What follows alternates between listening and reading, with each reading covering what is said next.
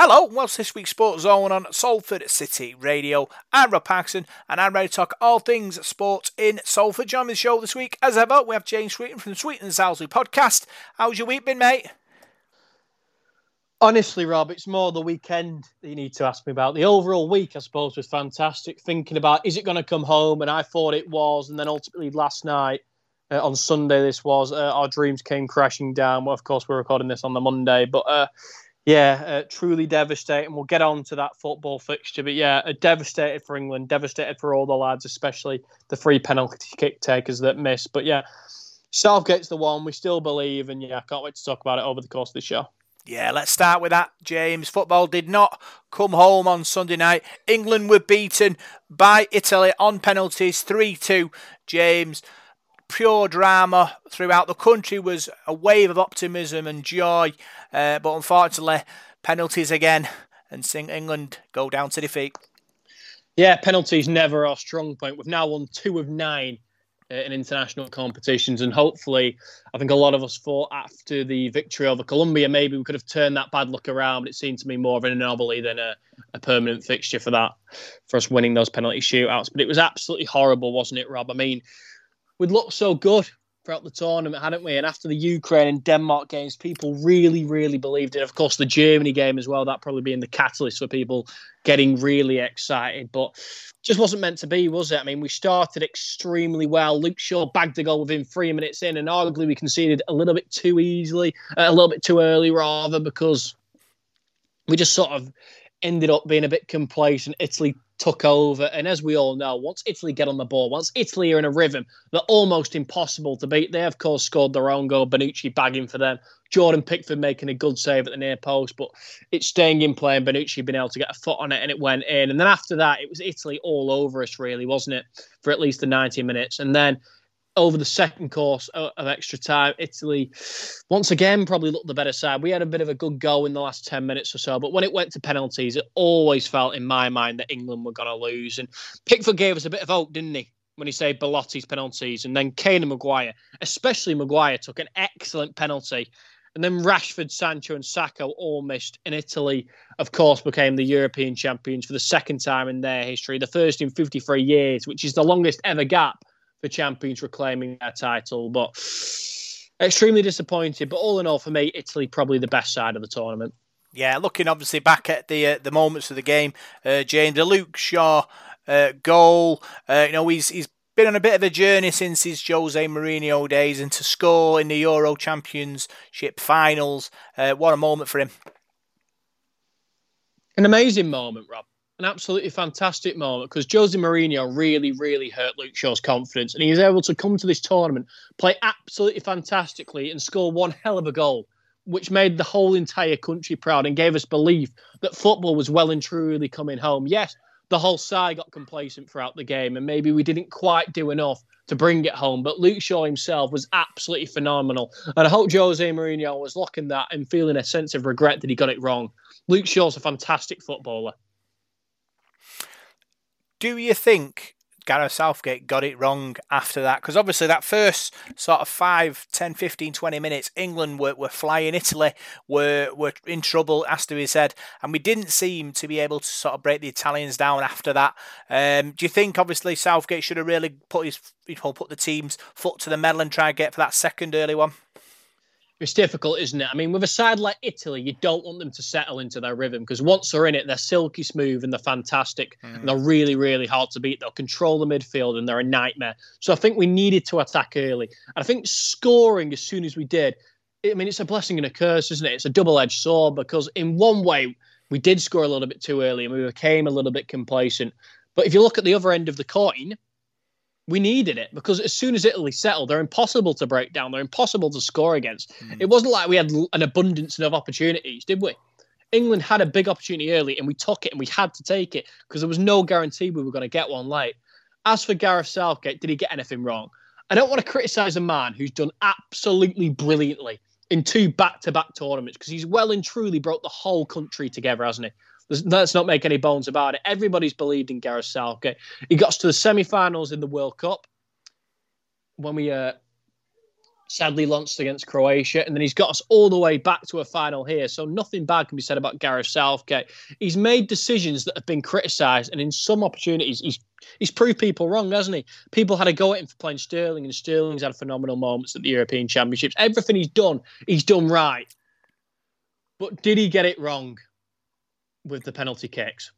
Bringing on Marcus Rashford and, J- and Sancho so late in the game was a costly error, in my opinion, because they were cold and they came on and they were told that they were basically playing for one moment to take a penalty kick. And that's a massive, massive amount of pressure to give two players, considering that they barely kicked a ball all tournament. And then Saka taking the last penalty. That was a real issue in my book, Rob. To put all that pressure on a 19 year old, I thought it was too big an ask. Yeah, I think there's, there's two moments really you got a question. Uh, the, the fact when we went 1 0 up, um, you know, the, the, fact that we just decided to sit back and defend, go into two sort of two banks of four and, and said, "Come on, Italy, try and beat us." And to be fair, the Italians did. They, they definitely sort of breached our defences at least a couple of times. Uh, you know, last you know Gasper defending and, and tackling, and and Pickford pulling out some saves as well. You know, stopped Italy from scoring. And like you said, with with the penalties. Um, you know, the likes of when Rashford misses and Sancho comes on as well and, and misses. It, tactically, if it were, if they both score and we and we go through and win it, then Gareth Southgate's lauded as a hero. But because they didn't score, then you have to question his, his judgment. Saka, the Saka thing for me you've got senior players there who are on the field who should be stepping up in front of him to take that penalty. Saka's only what 19. What a responsibility to put on a young kid's shoulders. At, at home, in front of a nation, in front of 30 million people, to say go and score that. And he's only kind of new to the international scene as well. It, I suppose the pressure will help him, um, you know, for future. But you're just hoping that the people around him and his family are there for him now in the next uh, few weeks. Most certainly. I hope everybody rallies around him. I hope all the England fans rally around him. I hope Gareth Southgate rallies around him as we saw him doing after he missed the penalty. And let's not forget, Gareth Southgate's been there himself and he knows how painful a moment that must have been for Saka. But one of the things that we need to address, Rob, is the sickening racism that's been uh, that the three uh, black players, Marcus Rashford, Sancho, and Saka, have had to deal with online because it's absolutely disgusting. And you're not an England fan if you're making comments about people's race simply because they've missed a penalty. Disgusting stuff. Yeah, it's terrible. It's, it's terrible that that kind of thing happens in society, James. And football is is a thing that brings everyone together and because of them three missing the penalty you know people get frustrated and and and, and do really bad things like that. And they should be punished, these people who are hide behind profiles on social media. They, they should be punished for their actions in, in moments like this. And you're hoping that, that social media channels can get together and, and, and kind of make uh, people become responsible for their words and responsible for their actions because, you know, that will stop them doing it. And yeah, it's terrible, and and you're hoping that they can recover, especially Marcus Rashford, who's done so much off the football field in these last 12 months with a pandemic. Uh, you know, for him to get a backlash is just plainly wrong.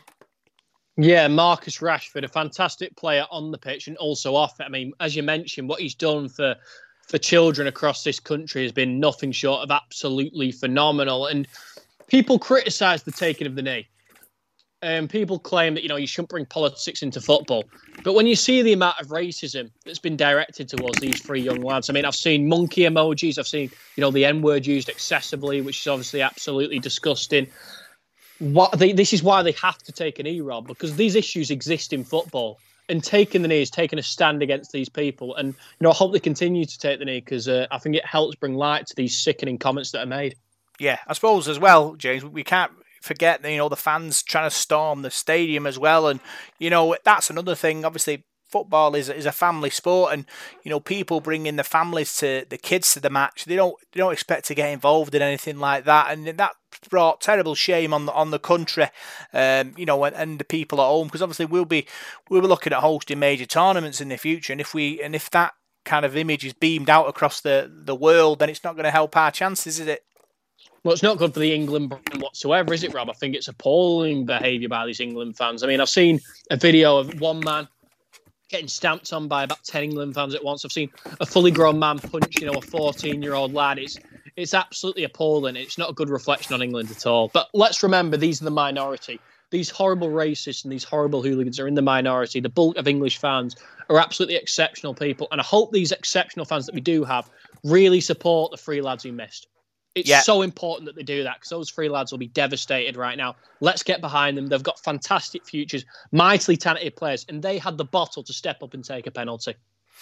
Obviously, looking back at the whole tournament, James, which English players kind of impressed you the most? Who impressed me the most? That's so difficult to say. I think I'm going to go with Jordan Pickford. I think he was phenomenal throughout the tournament. I mean, we didn't concede for five whole games, which is absolutely superb. We broke a record there. And then he saved two penalties which I also think needs a great deal of credit. But it's something I want to cover within that penalty shootout quickly. And once again, I don't want to criticise Gareth Southgate for the amazing, amazing job he did in 2018. He convinced the whole world that football was coming home. He united a country that year. It was an absolutely fantastic summer. We got so close, but ultimately went out to Croatia. And then this tournament, once again, absolutely fantastic. Those victories over Germany, the Ukraine, Denmark, we all believed yes, in my opinion, he got it wrong with his penalty take because I mean, I felt bringing on two lads who were so cold and hadn't played any football throughout the tournament. I thought that was a bad move. And then trusting all that pressure of a fifth penalty on a 19 year old lad, I didn't like that at all. But something that's so important to mention, and a mistake I think was costly, is that it was Gareth Southgate's decision to pick those lads. Jack Grealish and Raheem Sterling were both heavily criticised for not stepping up.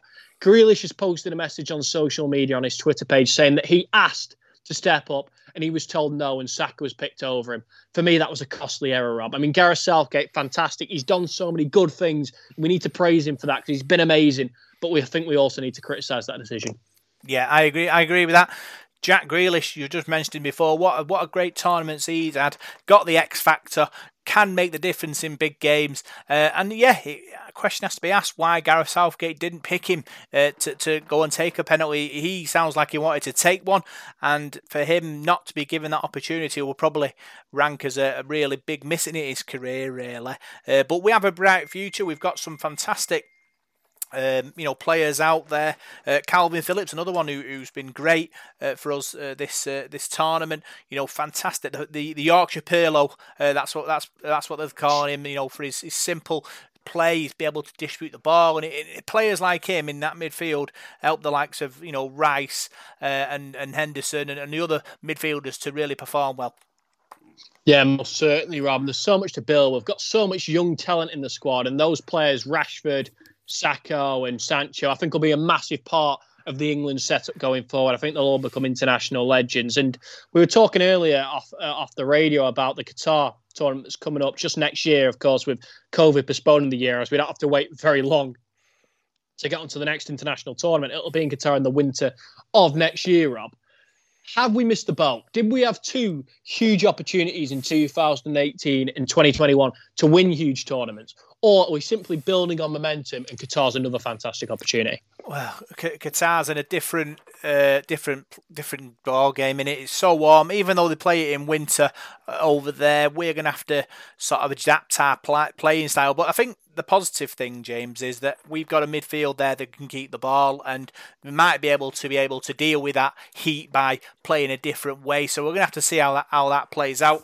Um, it's going to be exciting to see um, what Gareth Southgate's men can do because obviously you know the semi-final defeat uh, in the in the World Cup, the Euros final defeat. We're a team that's going in the right direction, James, and, and that's an important thing looking forward for the uh, for everything. And the, the country needs it, we need it, and it's going to be super exciting uh, to talk all about it on the Sports Zone. Let's talk domestic uh, football now. And uh, Salford City, our local uh, side, they played their first friendly Atherton Collieries and won three 0 Great result for them, James. Yeah, most certainly a great result. We're happy for Salford City. I think last year we had a really good season. We just want to build on that momentum, don't we, going forward? And I think Salford have a good chance of doing that. And maybe they can even make the playoffs this season. Yeah, that's that's fine. Obviously, um, the manager Gary Burgess, with 30 seconds to go, he, he's going to be happy, you know, that he'll be able to put a team out there and perform, uh, and hopefully, you know, can build on that for the next friendly. Most certainly. I think the team's only going to get better and better. And I think in closing, I just want to quickly mention Denmark. I think the whole side of Christian Eriksen proud getting to the semi-finals of the competition. Spain as well having a good campaign going out in the semi-finals. And lastly, in big news, uh, Preston North End will host Manchester United in a pre-season friendly, which is a, a big one for us all, and I'm sure we'll break that down close to the time. Yeah, so there's loads and loads to talk about on the Sports Zone, and we're going to be talking next with Paul Whiteside, Rugby League, and Salford Red Devils and Swinton Lions. So let's now talk Rugby League and Salford Red Devils. Paul, what a fantastic win from Salford Red Devils today. They travelled to Castleford Tigers and won 70 points to 18. Talk us through it. Yeah, it was a terrific uh, performance, really. I mean, people might say that, that Castleford had a few players out and whatever, you know, for the for the Challenge Cup final. But Salford, have, I think about 11 players missing today, you know, from our first two. Got a lot of injuries and suspensions, and a couple of lads came in on loan who'd not played, plus the fact they don't, they'd not trained all week. So, you know, they started the game pretty poorly, really. Grant Millington went over and you sort of sense behind the stick. So, same old Salford, we're going to get uh, get Lamptey. But we got back into the game with a couple of tries uh, from forwards, actually. Um, Oliver Robertson and Jack Ormerod scored from close range to, to, to put us in front. And then Morgan Escaré, who I thought was excellent today, scored uh, scored a super try, and then Rhys Williams also got on the score sheet, um, breaking away as well for for a good try. So, yeah, it was um, it, it, was a good performance from us really. So um, I, I, I, didn't see that that coming in the first half, but to get 22 point 22 six up, I think it was at half time. It was a, it was a good start to the game, and we seem to be taking advantage on that right edge. And we, we Krisnan Inu, I thought was a big uh, plus for us. He's a real calming influence on the team, and you know he does a lot of talking on the pitch, and I think he he sort of um, give that impetus to the side that perhaps we, was been missing of late. But Cass then scored the first try of the second half, and at 22-12 they were back in the game there, and you got the feeling Salford needing to score next, and they did. They scored quite a few tries there back to back, and, and took the sting out of, uh, of the Tigers. Then really. I spoke to Richard Marshall after the game, and this is what he had to say. Congratulations on a big win uh, this afternoon. How do you and your players feel after a tough few weeks? Yeah, that's really the icing on the cake for this week. We we were, like I said earlier, 48 hours ago, we, we cobbled a team together on Friday. We had six players who trained on Wednesday, and I didn't see that performance or result coming. I just thought if we can get there and sneak a win, we'll have done well. Well, we did, we, did a we did a really good job. I know the Castleford team wasn't the, the, full strength. We're not stupid here, but at the same time, you still got to play. You still got to execute your plays. I thought we did that really well, and uh, it was a great team performance. Yeah, you trained with six people uh, this week, and you've gone to Castleford and scored twelve tries. Uh, is it going to be a thing moving forward that you only train with six next week? and 10 days isolation for the rest of them. Didn't do Leeds any harm. I was thinking, reflecting, Leeds came, we you know we thought we'd get Leeds cold. Um, sometimes to have ten days off, they've had our strength and conditioning. Uh, Gaz Whitaker's done a real good job with putting plans together. They've been doing everything. They've been posting it on our WhatsApp group. We know exactly what the players have done. Uh, they've been really professional about what they've done off the field, and I thought again, professional, prof- real professional on it today um, to execute the plays and score that many points. Yeah, they played with lots of fluidity, didn't they, and creativity. Uh, do you think that was because there was there was less pressure because obviously with the situation they find themselves in? Uh, yeah, it sometimes can work in your favour. Um, they obviously looked at the Casper team. I, I, thought the pack was strong from Cass, um, and it was in the first twenty minutes. But yeah, I think when you when you when when you break the back of, of a team, which we did in that second half, and we get to that forty point mark, and they're still on 12, 18, you start to play. We did the same against Leigh uh, when it was eight six for for a long time, and we scored a couple of points, and then we opened the floodgates. So. Um, you know, the formula is yeah. Let, let's enjoy ourselves, enjoy the way we play, take the pressure off the players. Yeah, you talk about the smarts a lot. In this type of game, is that most important thing keeping the players switched on? Yes, it is. Uh, we had a couple of blitz, short kickoffs, and things like that. And our rook defence, we, we, fell off a couple of tackles. We bounced off a few in the first half.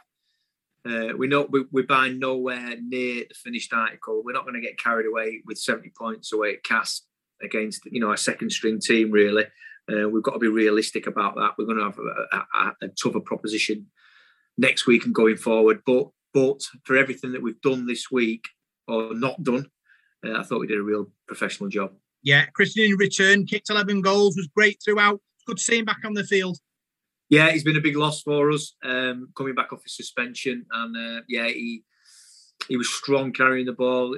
His, his talk, he's, he's immense on that edge, and he's just an all-round good player for us, good leader. We need some senior players. Most of our senior players aren't playing. Watkins, Sarginson, Kev Brown, Lee Mossop.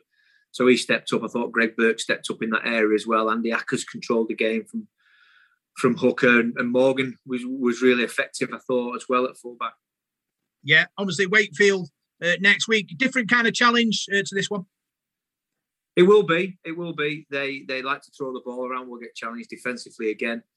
Castleford unpicked us a couple of times with some wide shifts. We need to look at that defensively. Um, but if we can kick the ball in the corners, defend, limit the field position for Wakefield because they are a good attacking team, I think yeah, we'll have a good we'll have a good day out. But we've got to get 17 players again. You know, we'll lose the St Helens players, so we've got to replace them at some point. We've, we'll, we'll see what we've got this week. Any injuries from today's game? Uh, nothing of significance, uh, which is really good. Uh, I brought off Andy Ackers, Ryan Lannon, Paulie towards the end, just just as because I knew we didn't have a hooker next week. If if Andy Ackers goes down, we we all have a hooker. So yeah, uh, we are we're already planning next week. Cheers, Rick. Good luck. Thank you. So that was Rich Marshall talking to me after the game, Paul. Yeah, because that's the important thing, Paul. Obviously, Castleford were depleted. They've got the cup final next week, um, so you could see them having one eye on that. But you can only beat what's in front of you, and I think Richard Marshall's men did a fantastic job doing that. Obviously, like you said, we've we've slipped on banana skins before, uh, but not this time. They were they were composed throughout. Creativity, like you said, Chris Atkin and Declan Patton both kind of moving the ball around very well, and it kind of gives you a, a kind of hope uh, that you know there's good better things to come uh, in the future with this team. Yeah, certainly. And I thought, as I said before, Morgan Escaré, I thought played really well today. He looked really, really dangerous. He had a try disallowed actually for being offside. It was a lovely kick from Chris Atkin. Escray sort of read it really well and it deserved the try, but that was brought back for him being offside. But we scored three tries in the last sort of five minutes of the game as well. Atkin was excellent. You know, uh, young Dan Norman came on and scored a try. Ben D- Davis, who we've got back on loan from uh, from St Helens, he came on and he sort of played in the back row for us today. He, he looks like he might be better suited there in the second row, and he scored a real good try there, real good determination. And then Rhys Williams, you know, that, that try he scored, you know, racing the full length of the field, he just pouched the ball from a kickoff. Can't remember who passed him the ball now, but he just shook his hips like he does and, and went through there. And I was really pleased for, for Williams because he's probably not had the service he deserves this season. We've got two really good tries today.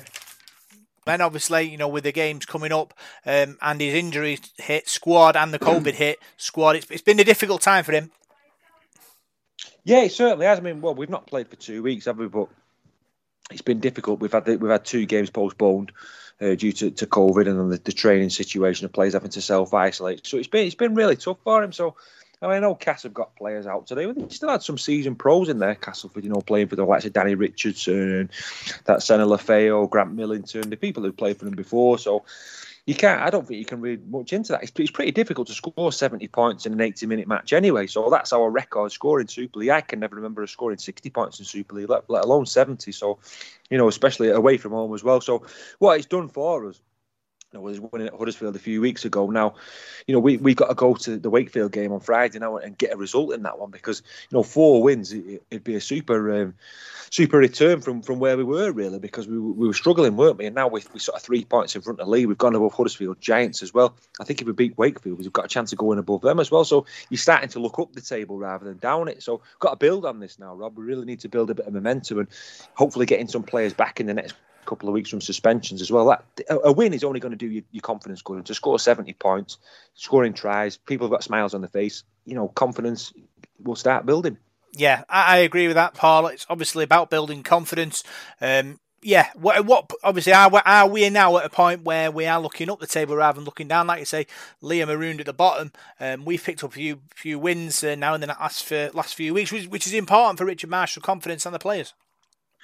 Yeah, it certainly is, but you've got to build on that now. It's no use going getting beat against Wakefield. I mean, Wakefield are a tough side, and they're going to be tough to beat on, on Friday night. Obviously, it's not at Salford either. It's a it's a on a neutral venue. or our pitch is being relayed, so that game's going to be played at Warrington. The week after that, we've got a tough fixture against Leeds. Then we welcome Hull Kingston Rovers to um, to the AJ Bell. So we've got some tough games coming up. Then when we're away at Wakefield, and I think we play Wigan away after that in a short turn, and we play two games in a week. So the fixtures will be coming thick and fast to the end of the season. You've got two games that we're going to have to get rearranged as well. That got postponed due to COVID last couple of weeks. So you're going to get times like that now in the season where we're going to be playing maybe two or three games a week. So you can't really rest on that now. But you know, to get that result today, I think I think we've been improved last few weeks. I thought the Huddersfield game was a good win.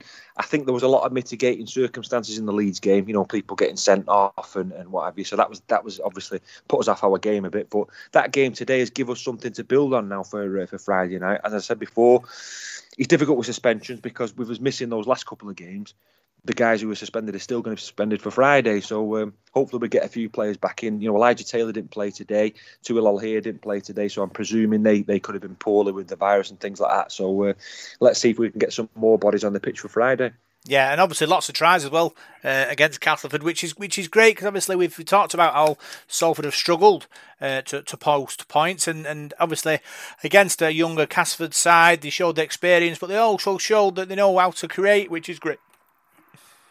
Well, yeah, if you go back through our games, Rob, we scored nine points against Huddersfield. We scored 12 against Leeds. We scored four against Hull KR. We scored 18 against Warrington, 16 against Wigan. So in those games, yeah, I don't think um, my maths isn't a strong point, but we scored nil against St Helens as well. So if you go back through all them games to the sort of the mid, middle of May, I don't think we've scored 70 points in all those games, have we? So I mean, the, the most points we scored all season was in the League fixture. We've not really got above 18 points this season, so it was nice to, to see the players smiling and scoring tries and creating opportunities for each other. And I think it's another game as well where Declan Patton and Chris Atkin have played together. Uh, that's a new partnership. It's another game they've got under the belt. So uh, that that partnership seems to be seems to be building now, and, and, it's good to see those two players playing together. As I said before, Morgan Escaré that'll do him a world of good. His confidence because you know he's got Dan Sargent breathing down his neck when he comes back, but he played well today. So uh, as I said before, Krisnan Inu, great to see him back in the side, and, and to kick 11 goals from 12, that's a, that's a good return. I think he scored 26 points today, Krisnan Inu. So not not a bad return from him. Yeah, fantastic return for Krisnan Inu. Obviously, I know you're the uh, the the the Hall of Hive of knowledge on, Salford. Uh, I'd look today um, at who who kicked the most goals in a game for Salford Red Devils off the top of your head. Steve Blakeley against Gateshead. Ah, you go. That's why. That's why we're paying the big bucks because he knows moments like that.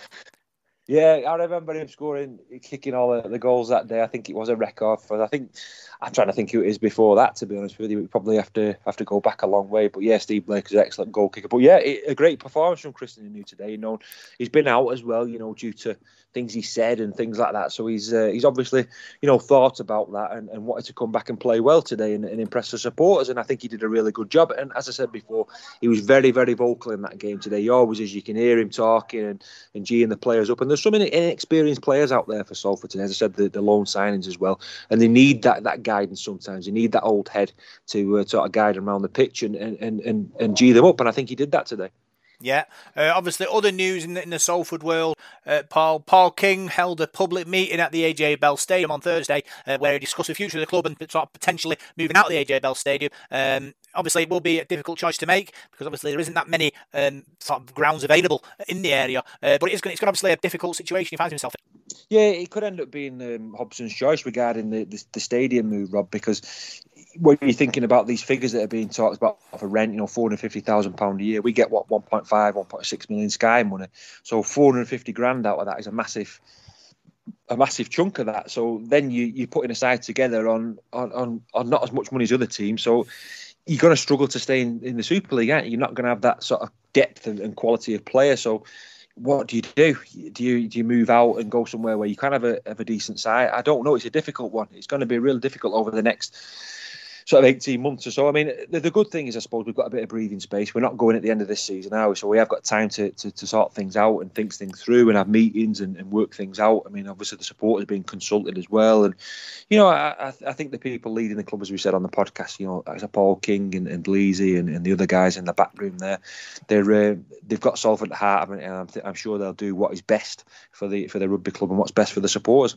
Yeah, obviously, um, Sale Sharks are interested in purchasing the stadium, uh, but there is talk. Obviously, they said they want Salford secure, Salford's sort of uh, future secured, which is which is a good thing. Obviously, there's no enemies in this. The um... I spoke to Paul King and George Harbon at the end of the meeting at the AJ Bell Stadium, about the future of Salford Devils, and this what to say. Uh, the future is bright. The present is uncertain. Moving to a new venue in the city would protect the, club short term and allow us to grow long term. Is that is that a realistic yeah, it, it, it, gives us it gives us an opportunity. Listen, where we are here now, and it, it, it's well known. I'm not, I'm not speaking out of order. It's a bit of a master servant relationship. Um, we we don't get the benefit of F and B. We don't get the benefit of, of uh, the commer- commercialising the stadium itself. Um, a, a new venue, the potential is there for us to do that.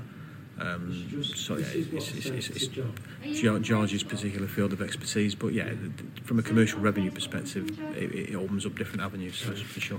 That think that currently don't exist. Yeah, just to add to that as well, you know, when we're talking about the options that the opportunity that leaving this stadium presents to us, we would, we would out of necessity we'd have to find somewhere to have a training facility. Mm. And if you're in a position where you're pushed to do something, you know, we then have to make the best of that scenario. So that, that would require that, that community share option. It would require raising the funds through that, you know, giving fans ownership, um, finding the match funding to go and create a, fa- a facility that's absolutely first class for rugby league. Otherwise, there's no point in, in, doing it otherwise if that makes sense mm, if, we're, if we're leaving this stadium it has to be for something that overall you know longer term is a better scenario and fair enough that the short term road might be a bit rocky and, and it might mean X, Y, and Z in the short term, but long term, it is about that exactly what Paul presented today. It's about that community facility that hopefully we can incorporate other rugby league clubs into training facility, education facilities, elite academy, uh, foundation,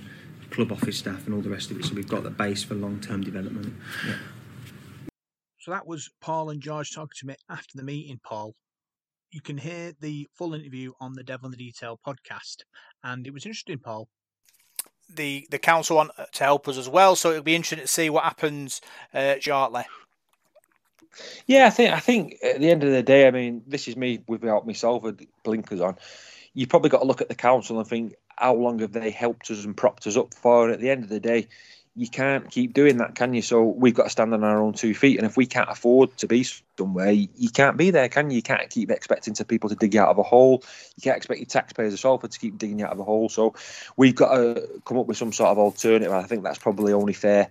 Uh, everybody would lo- love it if we could have somebody who, who could bankroll us like a lot of the other teams that, that are knocking about, especially in rugby union. I think there's a lot of more money seems to be in that sport. A lot of the, the clubs in that Premiership seem to be backed by big money men, and rugby league doesn't seem to be like that anymore. I think you've got an elite set of clubs who, who are bankrolled by people, but you know Salford certainly aren't one of those at the moment. So uh, a lot can change though in, in in a space of time, can't it? So we'll have to just see what happens. But it's important that you know the the, the public of Salford just keep getting behind the side and, and, and doing what they can. Yeah, Paul King has met with uh, Salford City uh, Salford City FC's uh, one of well, one of the one of the chairman uh, Gary Neville to sort of discuss the situation. It's only early doors, but obviously both good businessmen. They both want uh, sport in Salford to thrive. Well, I think we all do, Rob. I think that's only fair. I mean, I'm not a massive football sport, but I wouldn't wish any ill on, on Salford City. You want them to do well and want them to be doing well. I think the city as a whole, we don't really have anybody else in our city. Do we've got the, the rugby league side that's been there for hundred odd years, and, and and the football team as well. So surely the people of Salford, the council, would want, you know, Salford have done a lot, eh, the rugby club, over the last couple of years to put the city on the map, you know, getting to a grand final, a challenge cup final. We've probably brought a lot of good publicity to the city. Um, and I think we can continue that. We do an awful lot of work in the community, and if we can do work with the, with the youngsters in the community as well, that's only good and going to benefit the, the people of Salford. So uh, let's fit, not forget that stadium was built for, for Salford as a community stadium. So the, the council and people who, who, who run the city need to remember that. But um, you know, obviously, as I said before, there's two sides to the coin. You've got also got to be able to afford to play there as well. So there's an awful lot to be done, isn't there, over the over the coming months? And uh, as I said, the guys who are running Salford, Paul King you know, the, the executive chairman, I, am sure he'll do what's right by the people of Salford. Yep. Let's talk about Swinton Lions. Uh, now they fell to defeat uh, against Sheffield, 30 points to 22. Uh, another defeat for Stuart Littler's men. Disappointing. They fought hard but didn't get a result. Yeah, that's right. I mean, it was a tough one today. Sheffield have been a bit of an in and outside this season, and you know Swinton got off to a, the perfect start with Rhodri Lloyd scoring an early try, and you, I, I, fancied them to win that game today. I really did. I thought that was a was a big one for them to, to get a result from. They come up a bit short. I think scoreline maybe flattered them a bit in the end. They scored a couple of late tries, did Swinton, but they need to start winning sooner rather than later because the two sides go down in that division. You've got Oldham who've, who've got well beat um, against Bradford this weekend. So that that's probably done Swinton a bit of a favour. But he needs to start getting a, a victories, you know, sooner rather than later, especially home games as well. But another agonising defeat for Stuart Littler's men. You know, 30 points to 22. It's a game that he'd been in, but just just um, just come up short. Yeah, and this week is the Challenge Cup final. It's going to be a fantastic occasion. Looking forward to it. Yeah, yeah. Yeah, I always like to watch the Challenge Cup, Rob. It's um, it's something that I think all rugby league supporters look forward to. Don't they only have the grand final, but I think the Challenge Cup special as well, the way it's played at Wembley, and I'm sure when it's Lancashire against Yorkshire as well. You know, St Helens against against Castres, that always adds a bit of spice to it, don't they? I know a lot of people go down as neutral supporters. There's going to be a decent crowd there as well, so I'm looking forward to that. I think you know, Castleford seem to have put all their eggs in the, the, the, Challenge Cup basket, don't they? Resting players. I think they've done that a few times this season. So, you know, Daryl Powell is, is looking at this final. It's going to be an intriguing encounter, you know, on the betting. But I think they've got a 10 point start Cas. So, obviously, the bookies are, have got Saints as favourites. But anything can happen in a cup final. You know, Saints, know, it doesn't sound a long time, does it? But they've not won the cup now since 2008, I don't think. So, that's a long time in their standards. So, they'll be be desperate to get the result. But I think, you know, it, for, for me as well, we've got a few ex for players in there. I, I hope Niall Evalds has, has a good game, and, and, Gareth O'Brien, George Griffin, they're all perts. Uh, you know, I, I, hope they, they play well, and, and it's it's an excellent game to watch. Obviously, with the with with the cup final, the the Challenge Cup's always a fantastic occasion. Um, obviously, crowds allowed in now. Uh, Salford got there last year, but they didn't get any crowds. It's going to make a big difference, that, isn't it? Yeah, I'm sure it is. Yeah, Castleford have a big partisan following behind them. They've not won the cup since 1986, have they? The last time they won it, they've been to Wembley a couple of times, but you know they'll be desperate to, to take that trophy back to Wheldon Road. And you've got the, the Glamour Club in St Helens, so um, you know it, it promises to be an intriguing encounter. Now, Cas have got some good players. You look at that, Paul McShane in their side and Liam Watts in the forwards. There's a lot of biff in the Castleford side, but there's some excellent players as well. And you look at St Helens' team; they've got star names throughout. A lot of good young players as well. It promises to be a cracking match. You know, the weather looks good. It's going to be a lovely sunny day at Wembley Stadium. It, it, it's just going to be a showpiece encounter. And you know, after the the, the sort of time we've had with, with, COVID and things like that, it'd be great to see a crowd in there and, and the sun shining down on Wembley on, on rugby league showpiece occasion. I'm really looking forward to watching it. In ice hockey news, Manchester Storm have signed three players, and two of them, Rob, are familiar faces. Yeah, two familiar faces coming back to Manchester Storm. Lyndon Springer, he returns. He's a fan favourite. Uh, the Manchester Storm fans will be happy to see that big defensive man uh, return. And Matt Ginn, the goalkeeper, 108 appearances for Storm. Uh, he was a rock in that Storm defence over the last couple of seasons. It's great that he's uh, back in between the posts. And then Adam Brady, Canadian, forward, 36 points in 57 games uh, for him. So he's going to hopefully add a bit of uh, attacking prowess that Manchester Storm side. So looking forward to uh, to Manchester Storm seasons coming up, and we'll have it on the Sports Zone uh, on Salford City Radio. We'll cover all the games and hopefully get interviews with the players, and it'll be fantastic. So make sure you tune in for all that. Now let's talk UFC 264. It finished in huge controversy as Conor McGregor broke his left tibia at the end of the first round. Break down the fight for us, James. Yeah, it was an interesting Rob run. I mean, Conor McGregor looked absolutely sensational for the first minute or so of the fight. He looked back to his best. His boxing was excellent. He was throwing a wide array of kicks, and he looked really impressive. And it looked like this could be the Conor McGregor of old. I mean, he's been telling people he's the best he's ever been, even better than before. And that looked possible. But then Dustin Poirier grew into the fight. He landed a couple of shots of his own, and Conor McGregor looked hurt quite early. He grasped for a clinch, and then Poirier took him down with ease. And to be honest, it was an absolute dismantling on the ground. Poirier seemed to be able to land ground and pound at will. Conor McGregor landed a couple of up kicks of his own, but I mean, he was bending the rules a little bit. Well, I suppose outright cheating is a better way to put it. Grabbing out of Poirier's gloves to try and drag him into the kicks, which is, of course, illegal. But Poirier was absolutely battering him. And despite the injury, which came as uh, Conor McGregor got up, he stepped back and the left tibia just seemed to completely go. Poirier claimed that he injured it earlier on in the fight off a, uh, a leg kick that was checked. I'm not entirely convinced, but either way, Dustin Poirier is somebody that grows into a fight and knows how to fight through the fire. He gets better and better and better. He loves being in a war. Conor McGregor has had a track record of folding at opportunities like that. When Nate Diaz has put it on him tough, he's folded. He gassed out against Floyd Mayweather. He struggled as it got harder against Khabib. He does fall apart when pressure gets put on him. And I sort of feel like the further it went into the fight, even without the injury, Dustin Poirier was already in control. round one was meant to be Conor McGregor's territory. And the fact that Dustin Poirier was beating him then shows to me that he would have done it no matter what happened. Could McGregor have done anything different in that second round had the injury not occurred? It's difficult to tell. I mean, every round starts on the feet, doesn't it? And Conor McGregor probably has a slight advantage over Dustin Poirier on the feet, but those muscles that he has, they take their toll, and he seems to struggle the longer the fight goes on. And if he was gonna win for me, he really did have to win the first round. After that, it's Dustin Poirier's fight. You know, you go into the fire, and there's only one man coming out of that for me, and it's Dustin Poirier. So I think if the injury hadn't have occurred, then I think it actually would have been a more uh, in, in, a better victory for Dustin Poirier because Conor McGregor now has the excuse of, well, there was an injury. It wasn't a conclusive finish. So I think he's actually saved himself there a little bit. What did you make of the aggressive post match interviews?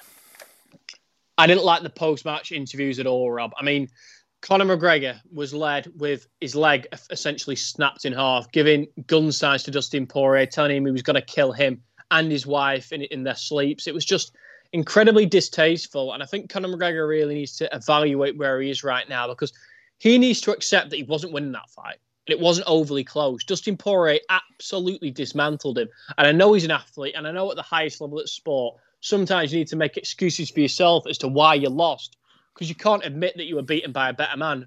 But Dustin Poirier was the better man. Injured or not, he was losing that fight. And I don't think this has helped his brand at all. I don't think the way he's been going on has helped him. Conor McGregor has had a reputation in the past of being a dignified loser. In post match interviews with Nate Diaz, with Floyd Mayweather, in the second Dustin Poirier fight, he was humble. In this one, he certainly wasn't. So I can't blame Dustin Poirier for getting angry about it. And I think, I think a line that shouldn't be crossed in combat sports is is going after somebody's family, Rob nobody likes that. There can be an issue between two fighters, but you should never go after somebody's wife. I think that's uh, extremely disrespectful. After the win, Dustin has to fight for the belt uh, again, doesn't he?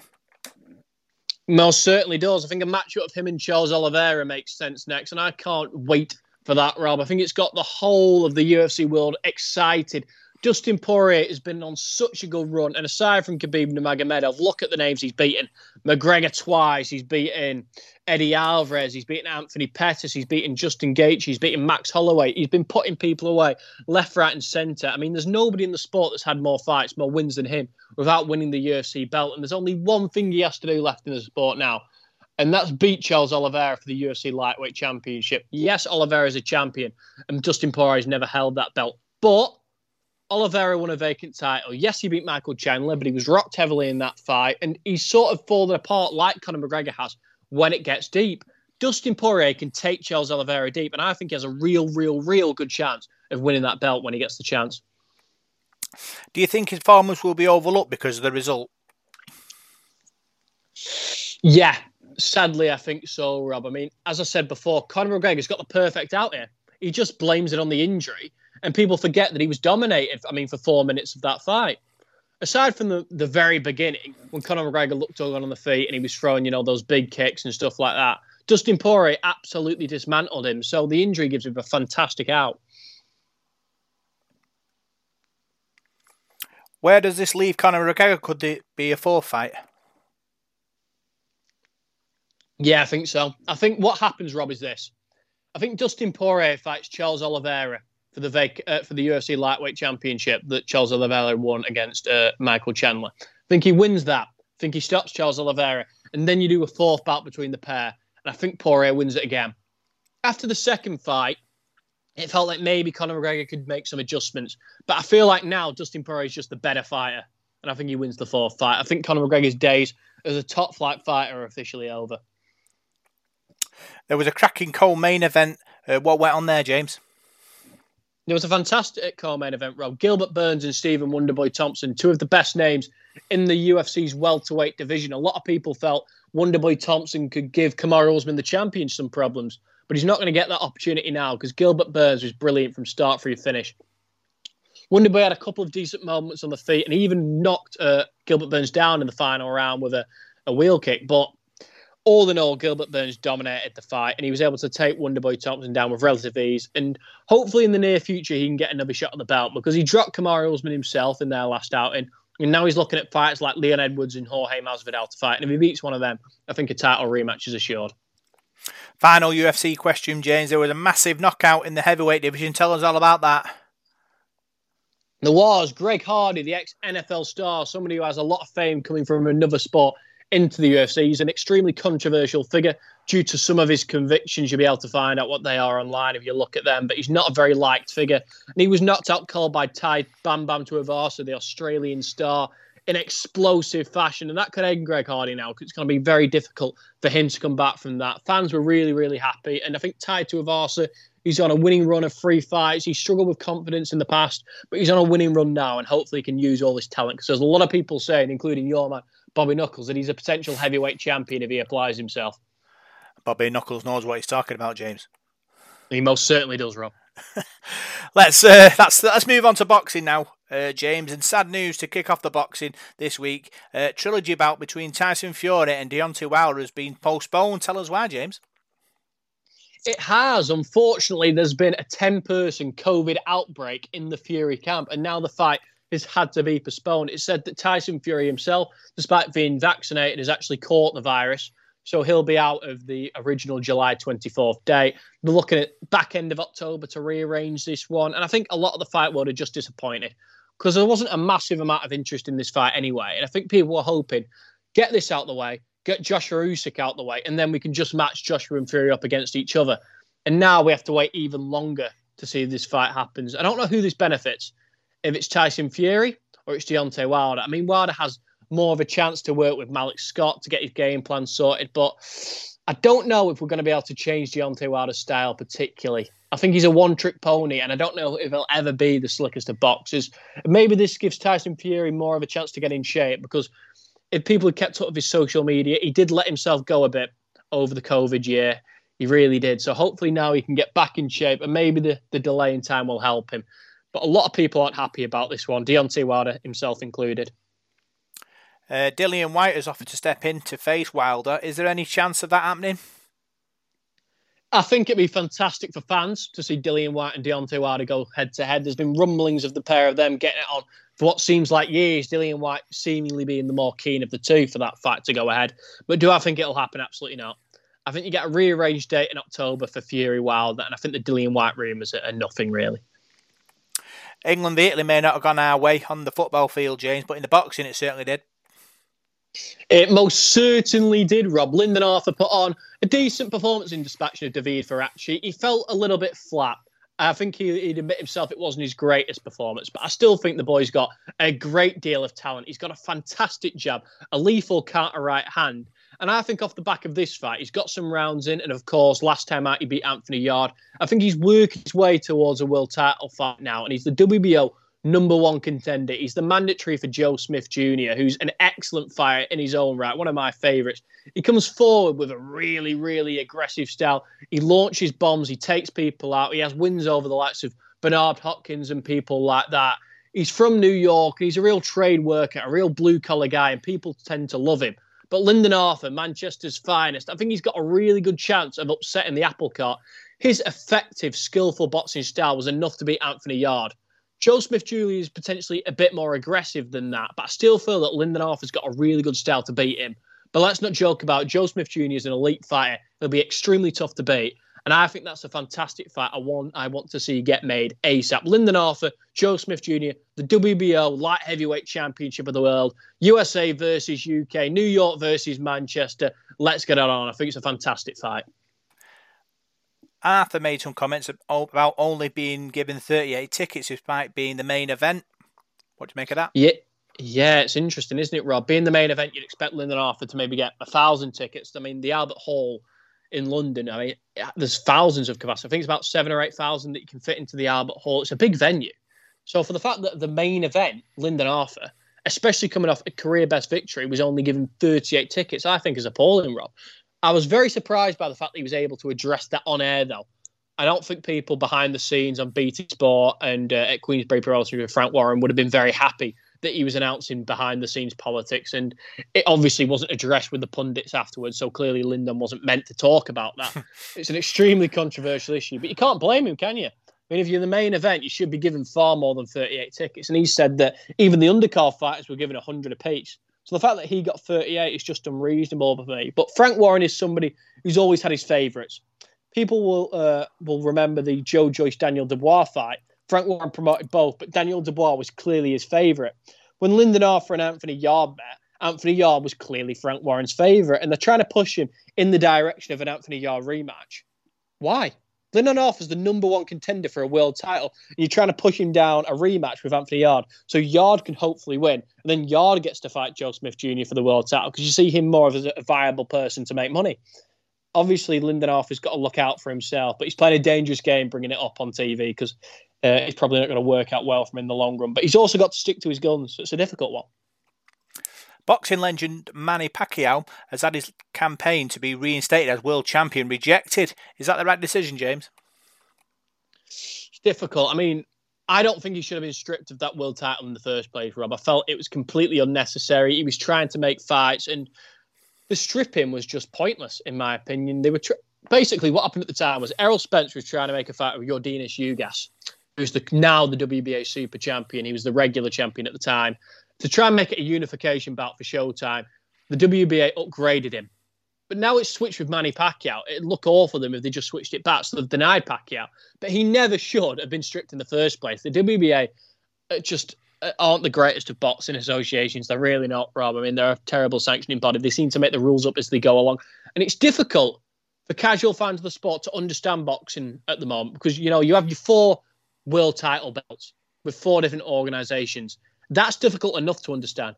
But now the fact that the WBA, the WBC have two belts, that makes a total of six world champions. How are you expecting boxing fans, well, not necessarily boxing fans, but casual sports fans to be able to get into boxing if they just can't understand the format? Four belts is difficult alone. Now you're bringing in two for each sanctioning body. It's just ridiculous, Rob. And it's a poor decision all round for the WBA. Floyd Mayweather's prodigy has claimed he would sell out Wembley. Do you agree with that, James? Uh, I've heard a lot from Gervonta Davis and his promoter Leonard Ellerbe, of course. Gervonta very closely associated with Floyd Mayweather. He's somewhat of a mentor and trainer. Gervonta Davis fought Liam Walsh, uh, a British lad, at the Copper Box a few years ago, and he did about seven thousand tickets. You can get hundred thousand to boxing events at Wembley. Gervonta Davis will be lucky to sell a tenth of those tickets. He's becoming a big star out in the states but he's not big enough to sell 100,000 tickets over here, Rob. He's not even big enough to sell 100,000 tickets in America, even Baltimore, his home city. I mean, what they're doing, this whole Floyd Mayweather camp, they've said that Gervonta Davis doesn't need to fight outside their promotional stable at Showtime because they don't need to make other promoters great. But all the big fights from the Ryan Garcias, the Devin Haney's, the Lomachenkos, you know, all these sort of people, they're all out of his promotional stable. So are you just going to prevent your fighter from being great? You're going to put him in matchups that nobody cares about. The only way you're going to sell out big arenas, doing massive, massive pay per view buys, is to fight the massive names in your division. And if you're not fighting any of that, you won't be able to sell out, you know, Deepdale or Salford City's ground, never mind Wembley. A former world champion has been banned for just six months for testing positive for five banned substances. Is this enough of a punishment, James? No, absolutely not, Rob. Not at all. I think six months for testing positive for five banned steroids is an absolute disgrace.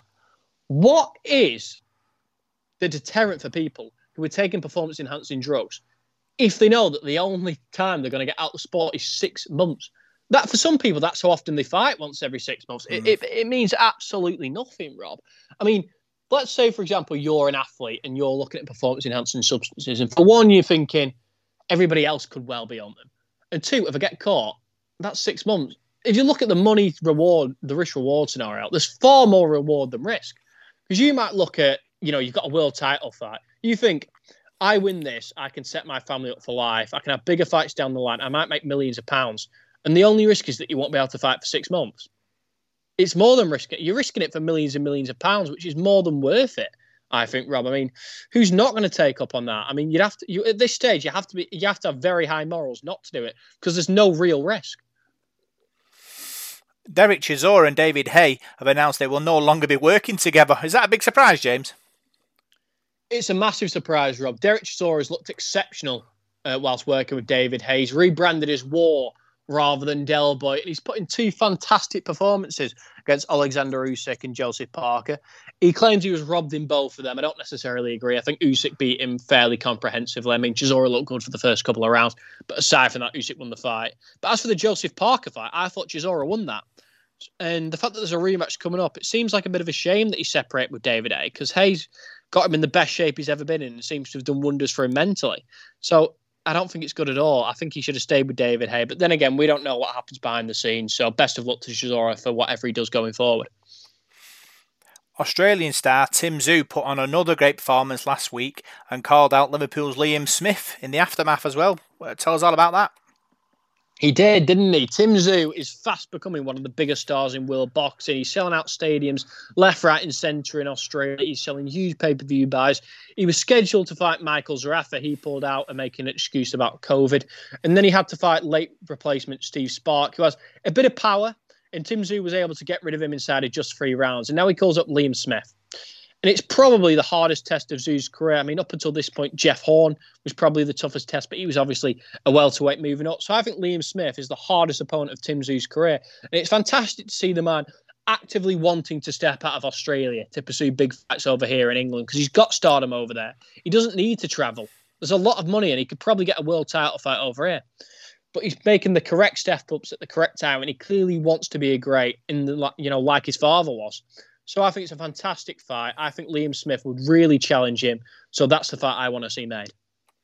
Last boxing question, uh, James. Uh, the boxing world was hit with sad news that Sebastian Eubank sadly passed away. Our thoughts go out to his uh, friends and family, eh? Most certainly, the son of a legend, Chris Eubank Jr., Sebastian Eubank, only 30 years of age, leaving behind, you know, many siblings, a, mother and father, and unfortunately a, a, baby as well. So extremely saddening news. And our thoughts and prayers go out to the entire Eubank family and indeed to the entire boxing world for this awful tragedy that's occurred. Yeah, so sad uh, when uh, when that kind of thing happens, James, and uh, so sad now. The, the, the it's the end of the show. Really great. We've been talking sport. Uh, obviously, England. The result didn't go our way, but it's great to talk all things sport in Salford and beyond. Absolutely, Rob. Absolutely. I mean, it's been a terrible time for England over the last 24 hours, but I hope people remember how much the country came together. And I hope we all get behind the lads coming back, especially the three that sadly missed the penalties. Cheers. Big thanks for tuning into the Sports Zone on Salford City Radio. And we'll see you next Tuesday for more Salford Sporting Chat.